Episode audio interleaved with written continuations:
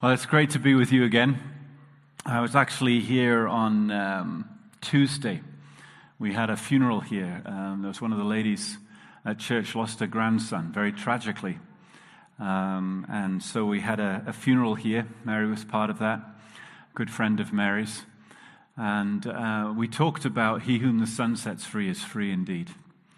And um, the, guy, young man in particular, had uh, given his life to Jesus um, at one point in his life, and so we were trusting that uh, he'd found his way to heaven. The Lord had brought him to heaven to be with him. We were just singing that earlier on um, as the youth team were doing such a great job of leading us. Way to go. Fabulous. Uh, he whom the Son sets free is free indeed. It's wonderful, isn't it? That God releases us into the fullness of what he has for us. we're going to talk about one part of that fullness of life that God has for us this morning. And uh, as we begin a new series uh, that is going to be on the subject of prayer, we have a, for those of you who have not been with us very long, generally in January we have times and seasons of prayer. So this year we're going to have a number of days of prayer and some days of fasting in the middle of that time of prayer. And we're going to be inviting you to be part of that with us. And as part of that, in the weeks leading up to that, on either side of Christmas, we're going to talk a little bit about prayer. And you're going to get various people coming to speak to you. Um, I'm obviously speaking this morning. Val Micklefield will be coming to share as well. She shared last week at Panet, did a great job. Norm's up at Panet today, uh, sharing with the folks at Panet. He'll be speaking back here, and then Ron and John and Aaron are also speaking. So uh, by the time you finish, you'll have had quite the smorgasbord of different people preaching about prayer. It was about 40 years ago. I can say that now. But I can tell you where I was. Um, I was about 15 or 16, and I was on a summer camp, a youth camp. Uh, we were in a place called Ellesmere Port near Manchester. I was there with the youth from our church. Many of us went for the fun and the games and the opportunity to spend time with the girls that we liked, which is what you did when you were 14 or 15. Of course, I wasn't doing any of those things. I was there to spend time with the Lord and have a. But we were in the middle of one meeting one night, and uh, one afternoon we were worshiping away. And I can remember really nothing else about what happened on that retreat. Uh, it's all kind of a blur. But halfway through the meeting, it, we were having one of those moments you just had before at the end of the worship, where it was like we were in the presence of the Lord, everything's kind of quiet, we're just waiting on the Lord. And sometimes people speak out and give words. And uh, a girl who's probably two, three years older than I am, a girl called Audrey, uh, suddenly spoke out a word and she read out a scripture. And when she read out that scripture, something gripped my heart. 14, 15, 16 years old, wherever I was there, probably 15. Something gripped my heart which I've never been able to shake loose. Not that I've tried to shake it loose, but it's gripped me ever since. And she read out this scripture from 2 Chronicles chapter 7, which is the one we're going to be looking at today.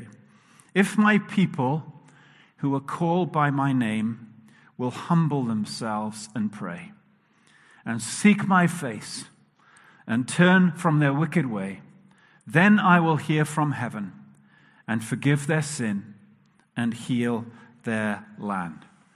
And what gripped me was very simple. There's incredible power in this thing of prayer. When we pray, God answers. And so, as we come into a new series on prayer, we want to look at these scriptures today and take them apart a little bit and say, Lord, what are you telling us about prayer today? Let me read you the whole context. We're going to be reading out of 2 Chronicles 7, beginning at verse 12. And we're going to read through a little bit of the context just to help you understand what's happened here. The, the temple has just been dedicated uh, by Solomon. Beautiful temple built. Obviously, it was David's idea initially. God put it on David's heart to do it. Solomon built it, and they've just dedicated it. And before the dedication of the temple, there were these long prayers and worship times as part of the dedication. And Solomon prayed this long prayer. And he prayed, Lord God, if your people who are in this circumstance or that circumstance, maybe war, maybe famine, maybe in different trouble or whatever, if they turn towards this house and if they pray, will you hear them? And he went through a long list of different circumstances that people could pray to God from and asked that God would hear when those prayers were prayed. But God didn't answer Solomon right away with words.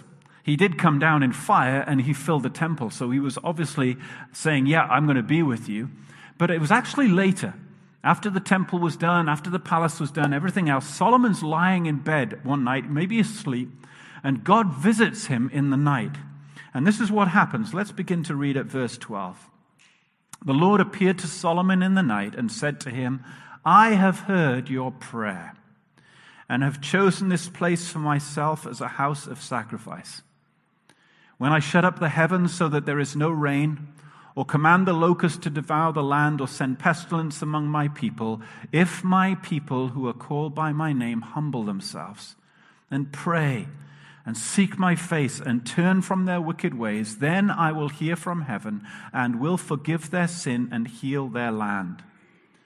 Now my eyes will be open, my ears attentive to the prayer that is made in this place. For now I have chosen and consecrated this house, that my name may be there forever. My eyes and my heart will be there for all time. Today I want to talk to you about praying powerful prayers. And I want to answer three questions out of the passage that we're looking at today. First of all, who prays powerful prayers? Secondly, what are the four conditions for powerful praying? And thirdly, what happens when we pray those powerful prayers? Ten years after Audrey had given a prophetic word and something had gripped my heart, I was part of a church plant in England. Uh, we were planting in an area near where I was teaching in a school. And uh, at one point in that church plant, we were doing all sorts of different things to try and reach people. It's a bit like the hourglass, little bits of sand coming through, and not much really happening. Um, but at some point during that journey, we read a book by uh, Paul Yonggi Cho called Prayer, the Key to Revival. And whatever had been stirred up in my heart before and gripped before just went to a whole other level. And we started to pray. We would get up in the morning, four, five, six, seven days a week. We would go to an old community center, a rundown community center in the docks right down by the riverside. And we would pray. We would gather around a little gas stove because we were all so cold, and we would pray and try and encourage each other in the Lord. And then we'd read stories about um, brothers and sisters in Siberia who had to go out from their houses early in the morning if they wanted to pray and pray in the woods where it was freezing cold. And that sort of made us feel a little bit better about our Calor gas stove and the, the cold community center. And we would pray and ask God that He would move in our town in a new way. And we began to realize somewhere in the middle 80s that we were part of a prayer movement that was happening all over the world. God has been stirring His people to pray. And in 1987, we came into our Christmas season. It was about this time of year in 1987. And in a month, suddenly it was like all the sand fell into the bottom of the hourglass. We were a congregation of about 40 at the time, but we grew, we doubled in size in one month by people getting saved, one after another.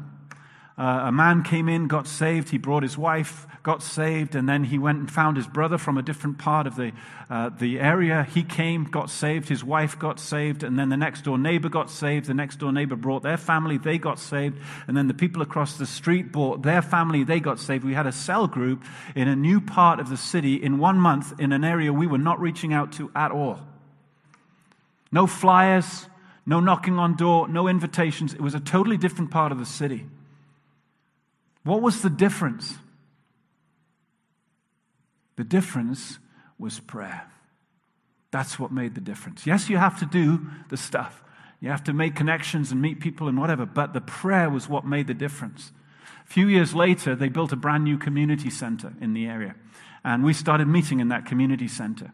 And had been there for a number of years. I just heard fairly recently, in the last few years, the local government ran out of money they didn't know what to do to run the centers and things that they had, so they gave the keys of the center to the church.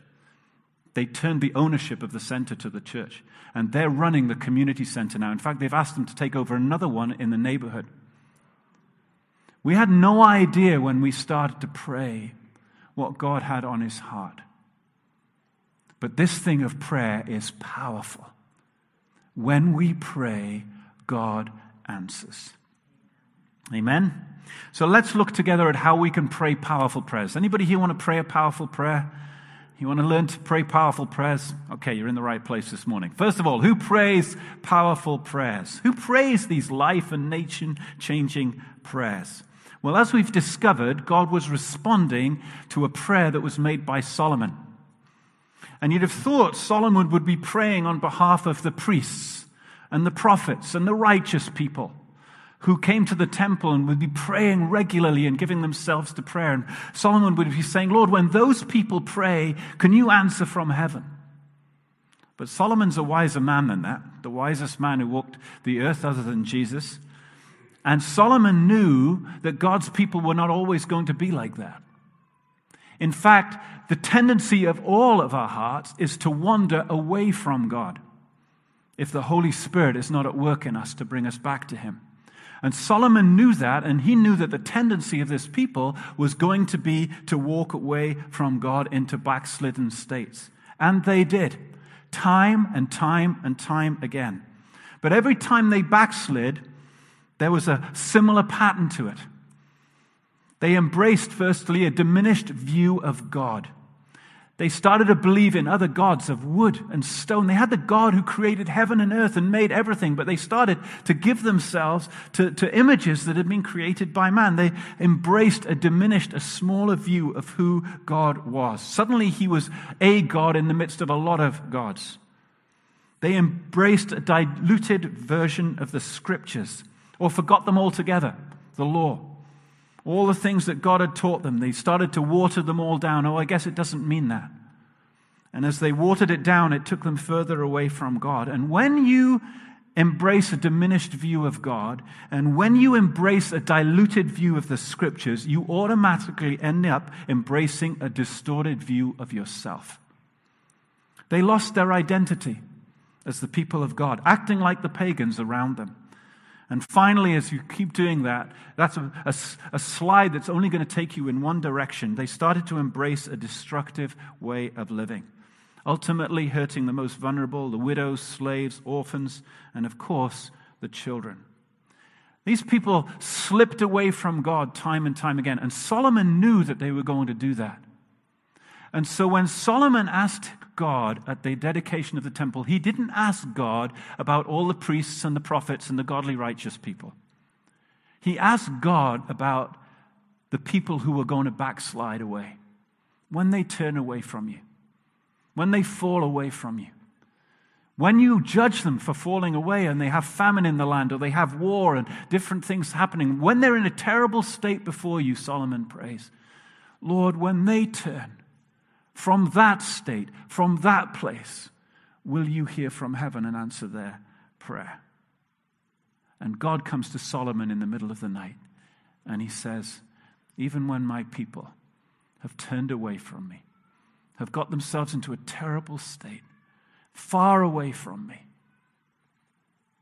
if they will humble themselves and pray, and if they will seek my face, and if they will turn from their wicked way, then I will hear from heaven, and I will forgive their sins, and I will heal their land. Who prays powerful prayers?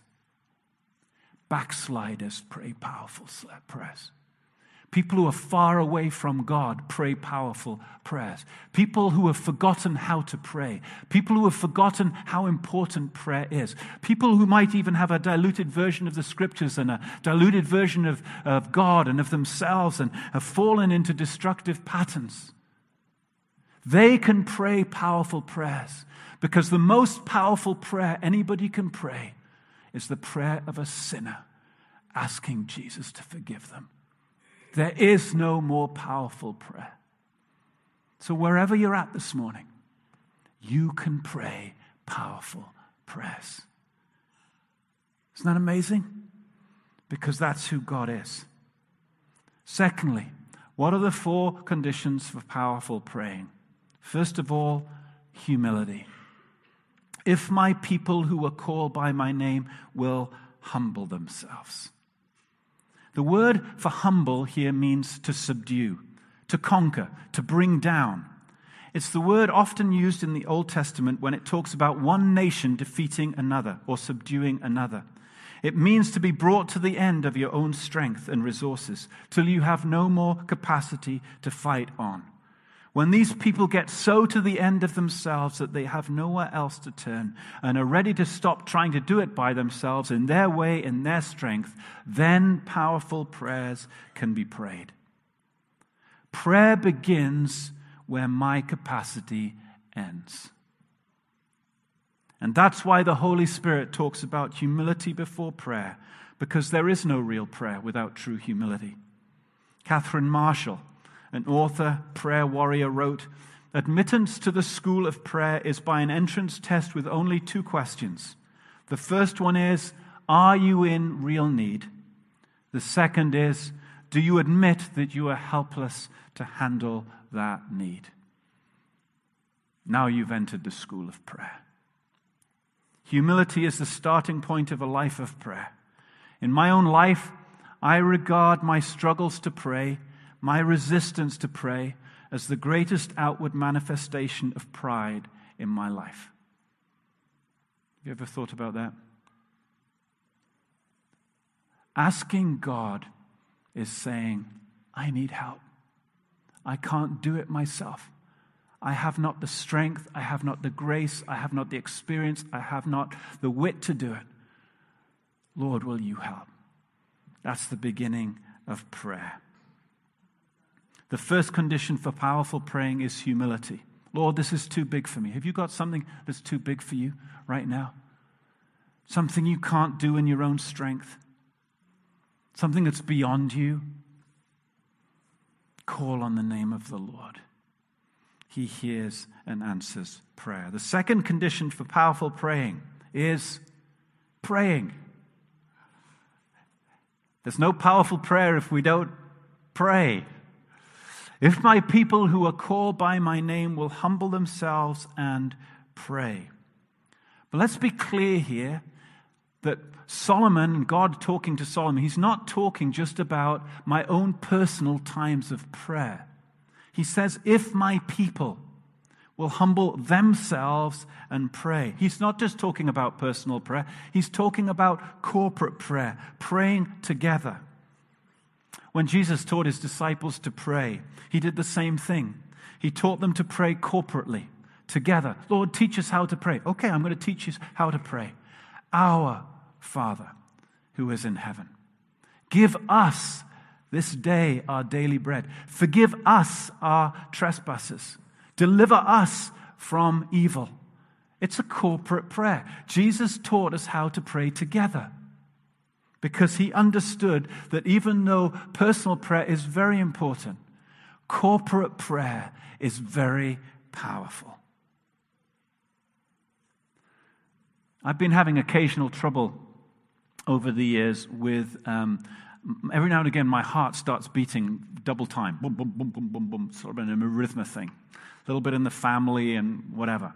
So a few weeks ago on a Sunday morning, uh, I spent my Sunday morning in St. Boniface Hospital, where a friend of mine trying to figure out what was going on with his heart that was just going boom, boom, boom, boom, boom, boom, boom, boom, boom, wouldn't stop. And over the last year or so, it's got longer and longer. So it's gone up to sometimes it's five hours long. It just pumps away. And so eventually you sort of feel a bit groggy and dizzy and whatever. So that happened a few weeks ago. And then the Sunday morning, when I was about to preach this sermon, I'm lying in bed. I'd been up in the night trying to figure things out, sort of praying things through, come back to bed. And um, I don't know, it's maybe six o'clock in the morning. Suddenly I wake up with a jolt. You know, when you, do you have these jolts in bed? Boom, everything's on. Maybe I'm just weird. But anyway, I had this jolt and my heart starts going boom, boom, boom, boom, boom, boom. I'm like, oh no. Oh, no, I do not want to go to the hospital this morning. I feel God's given me a word.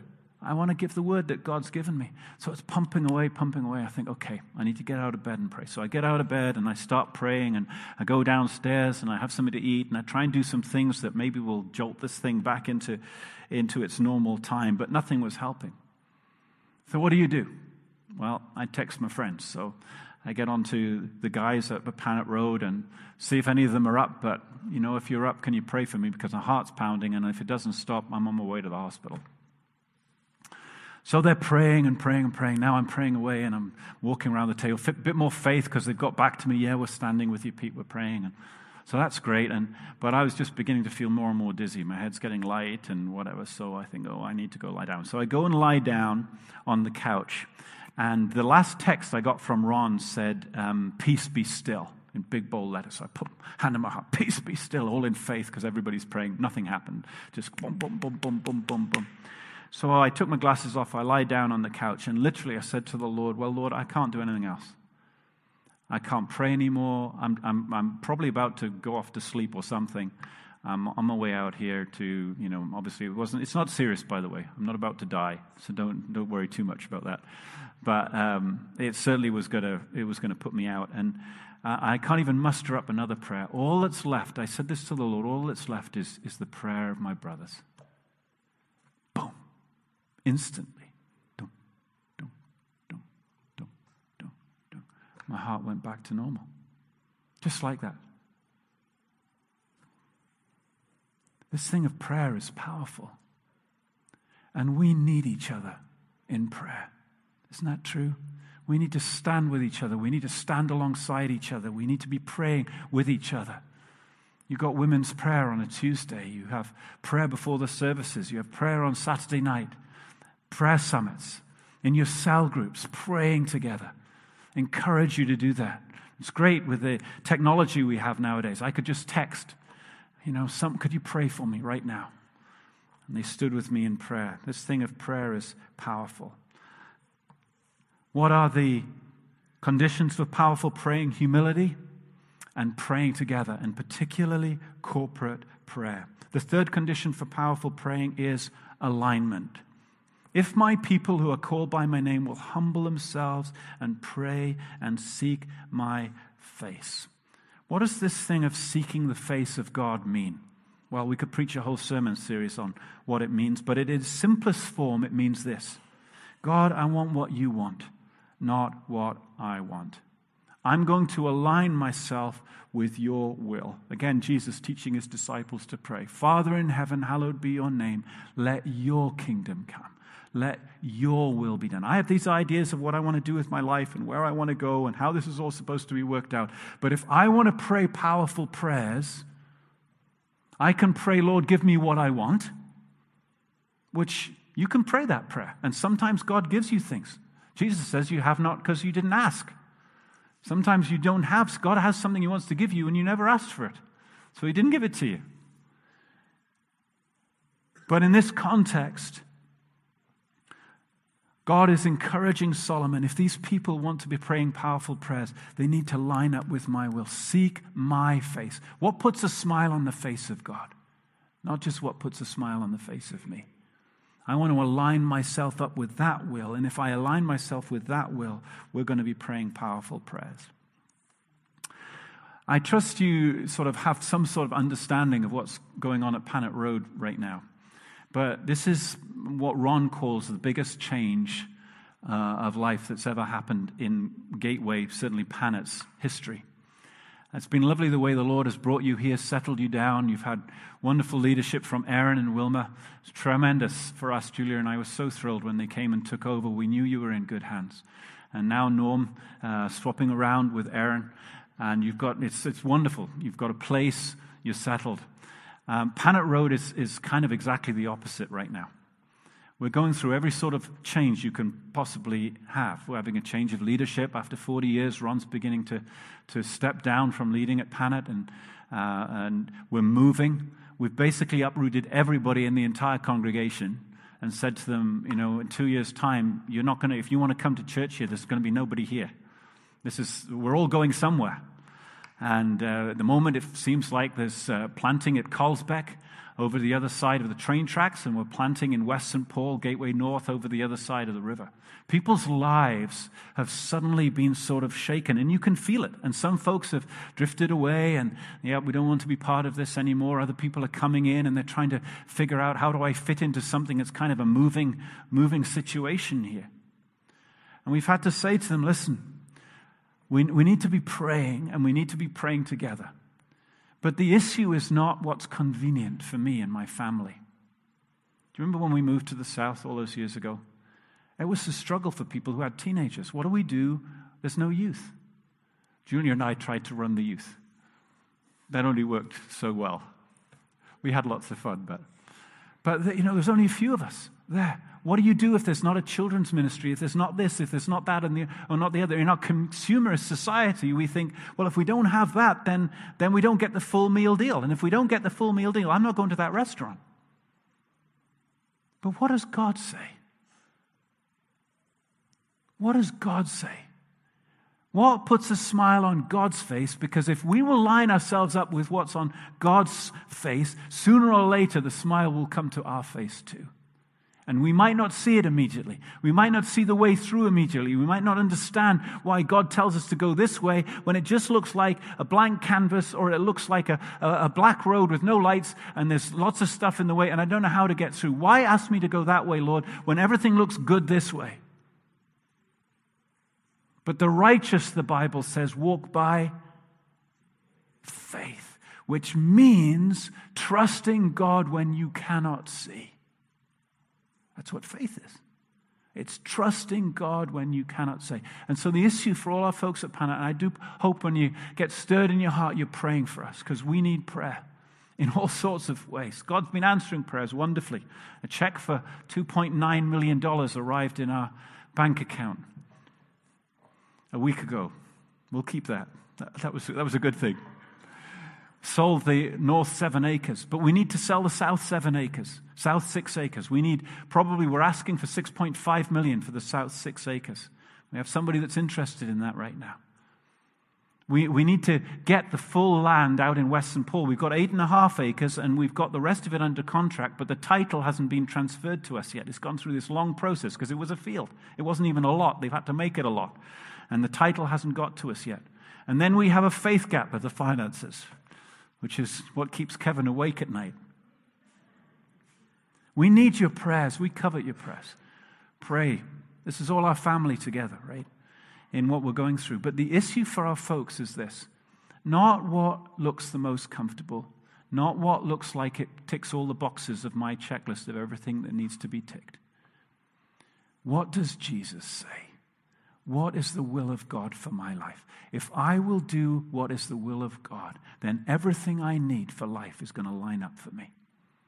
God will give me everything I need to do all that He asks me to do if I do it His way.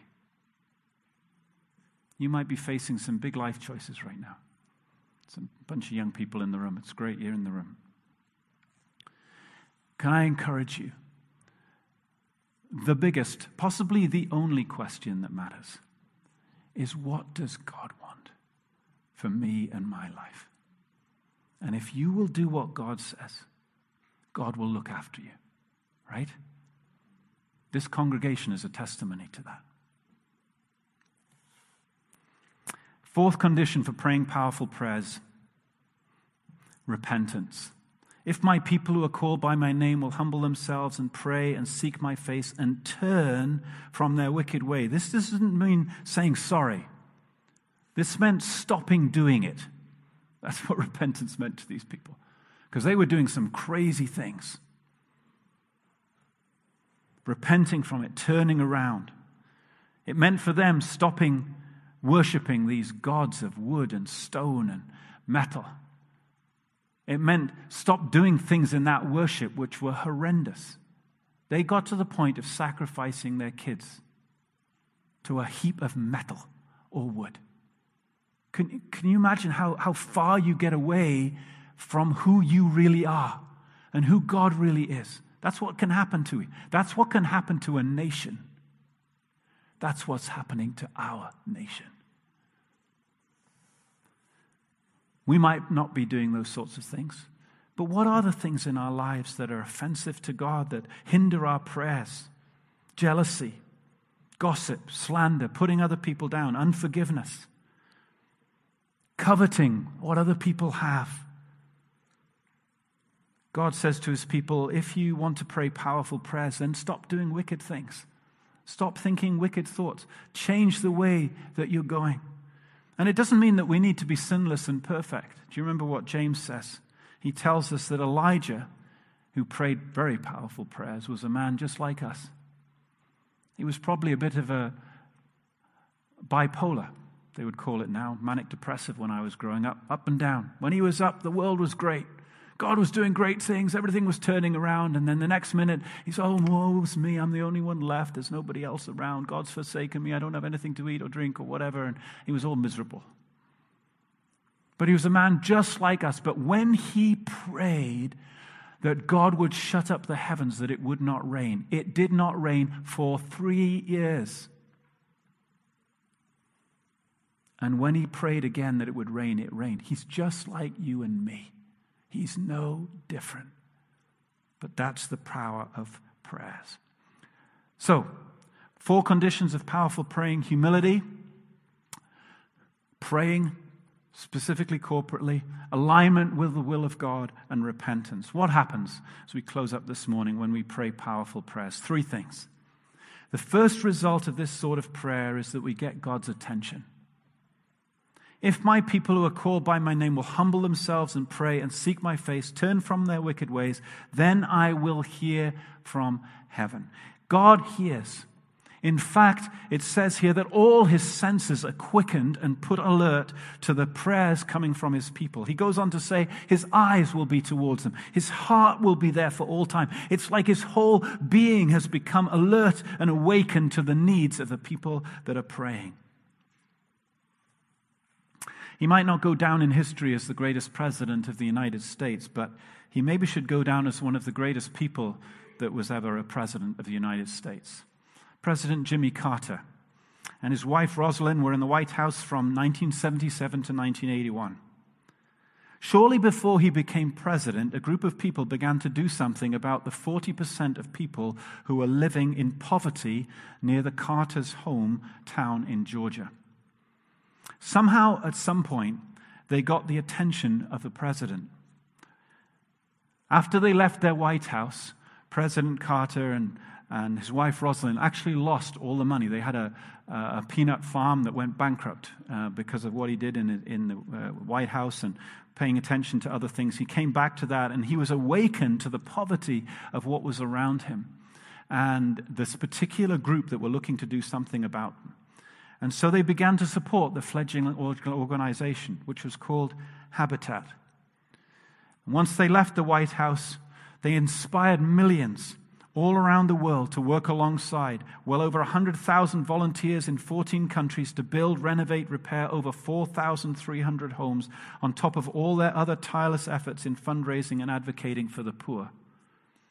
Do you know that one in seven households in Canada one in seven, including 735,000 children, do not have a safe and decent and affordable place to call home.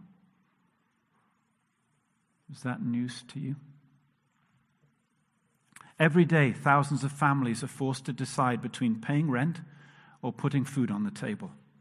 In Canada, last year the Carters came to Winnipeg as part of a drive with Habitat for Humanity to build 150 homes across 40 communities in Canada to mark Canada's 150th anniversary. Incidentally, after 72 years of marriage, they still live modestly in the same home they had before he was president. It's valued at 167,000 American dollars, which is less than the Secret Service vehicle that's parked outside his door. He recently taught his 800th Sunday school Bible class.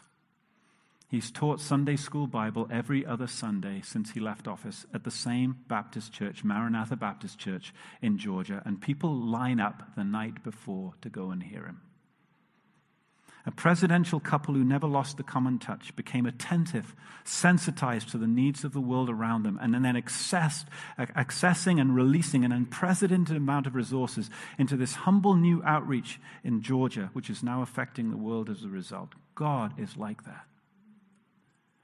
God rules the universe. He has all the resources of heaven at his disposal. And when we pray, it awakens his senses to our needs. It awakens all that He is towards us, and He answers from heaven. We need $174,000 at Panet in December. You need over $30,000 in December here in the South. We have a faith gap of somewhere between two and three million, depending on how you do the numbers, and the building that we're doing out in West St. Paul. What can we do about that? It's too big for us, it's beyond us, right? What do we do? We pray because we have a God who, when we pray, he becomes sensitized to our needs and he releases the resources that we need when we pray. We get God's attention. Secondly, we get God's forgiveness. If my people who are called by my name will humble themselves and pray, seek my face, turn from their wicked ways, I will hear from heaven and I will forgive their sins. Now, this is an amazing statement because this included parents who have sacrificed their children in the fire to gods of wood and stone that are not gods at all. They've burnt up their inheritance, their gifts of God to them. I mean, can you think of a more horrible thing to do? And they suddenly wake up to the reality, because this is what sin does, right? It crowds around, it covers your mind, you, you, you lose touch with reality, you get deceived and you deceive yourself, and, and then you find yourself doing something that totally shocks you. Have you ever done that? And you traumatize yourself with the depth of your own sinfulness. I've done that a number of times. I still think back over some things, and it makes me shudder literally when I think of it. I think, God, what do you do with that? Surely God won't hear the prayers of such people. We have an amazing God. We have an incredible God. Those are the sorts of prayers God hears. He said, If you will humble yourself and pray and seek my face, turn from your wicked ways, I will hear from heaven and I will forgive. Do you need some forgiveness today? Do you feel like the sins you've committed either now or in the past are too much for ever God to wash away? If you believe that, then you have to believe that what Jesus did on the cross wasn't enough. The blood that he shed wasn't powerful enough for you, for your sin. All we like sheep have gone astray. All of us have turned to our own way, but the Lord has laid on him the iniquity of us all. If you need forgiveness today, turn to the Lord. And finally, healing not just for us, but all we have wounded. I will forgive their sins and heal their land. The word heal here means to stitch up. means like if you get a you know sword wound or something like that and breaks open your flesh and you you can't put just put it back together again and it's going to heal. You you need somebody, a master surgeon, to have the right equipment and to stitch that thing up back together again. And God says, if you will humble yourselves, if you will pray, if you will seek my face, if you will turn from your wicked way, I will hear from heaven. I will forgive your sins and I will stitch up your land. Is our land wounded? Very deeply. Very deeply. From shore to shore, from coast to coast. Have we got a diluted version of God in our land? Have we diluted the scriptures in our land? Have we forgotten who we are? This, we're in an identity crisis. People don't know who they are anymore. Right? And are we destructive in what we do? Yeah, we are. The safest place on the, on the earth ought to be the womb of a mother. Is that correct? It is the most dangerous place on earth. 56 million children a year.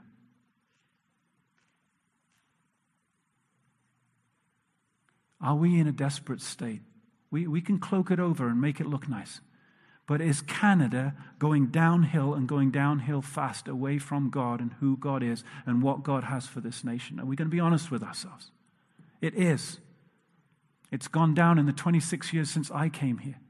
Shockingly so. And it's not alone because it's happening all over the world. Is there no hope for our nation? Are we too small to turn it around? Or is the Bible still true? That if my people who are called by my name will humble themselves and pray and seek my face and turn from their wicked way, then I will hear from heaven and I will forgive their sin and I will heal their